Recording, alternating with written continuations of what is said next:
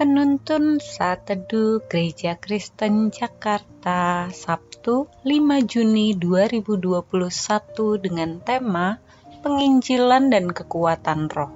Firman Tuhan terambil dari 1 Tesalonika 1 ayat 5 berkata demikian. Sebab Injil yang kami beritakan bukan disampaikan kepadamu dengan kata-kata saja, tetapi juga dengan kekuatan oleh Roh Kudus dan dengan suatu kepastian yang kokoh. Memang kamu tahu bagaimana kami bekerja di antara kamu oleh karena kamu.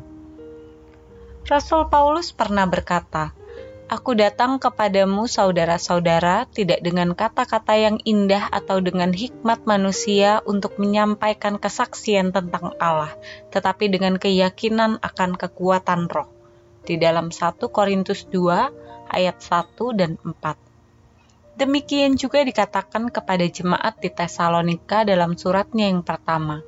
Paulus mengatakan bahwa Injil yang diberitakan bukan disampaikan dengan kekuatan kata-kata manusia saja, tetapi dengan kekuatan kuasa Roh Kudus. Dengan kata lain, bukan oleh kepakaran, kefasihannya, melainkan oleh kekuatan Roh Kudus. Banyak orang menyangka bahwa begitu sukarnya memberitakan Injil, padahal jika kita kaji lebih dalam, maksud dari perkataan Paulus ini akan membuat kita keluar dari rasa sukar.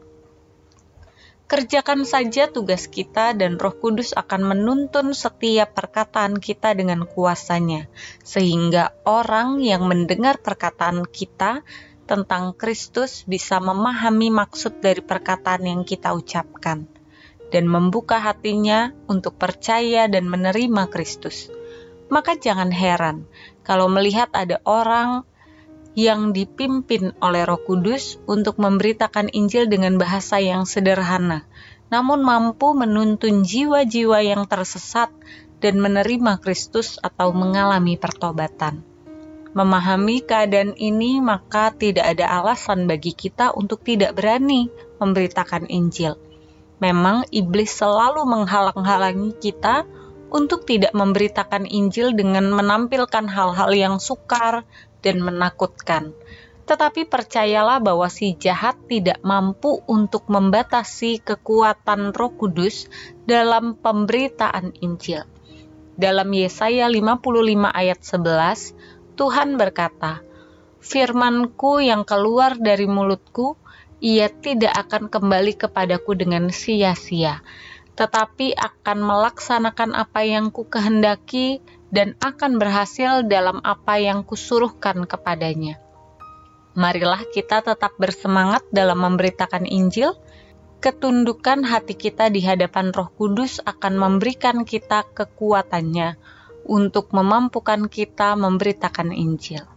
Jangan takut kesukaran, Roh Kudus pasti menolong kita. Melalui perenungan pada hari ini, kita bersama-sama belajar kekuatan pemberitaan Injil hanya di dalam Roh Tuhan.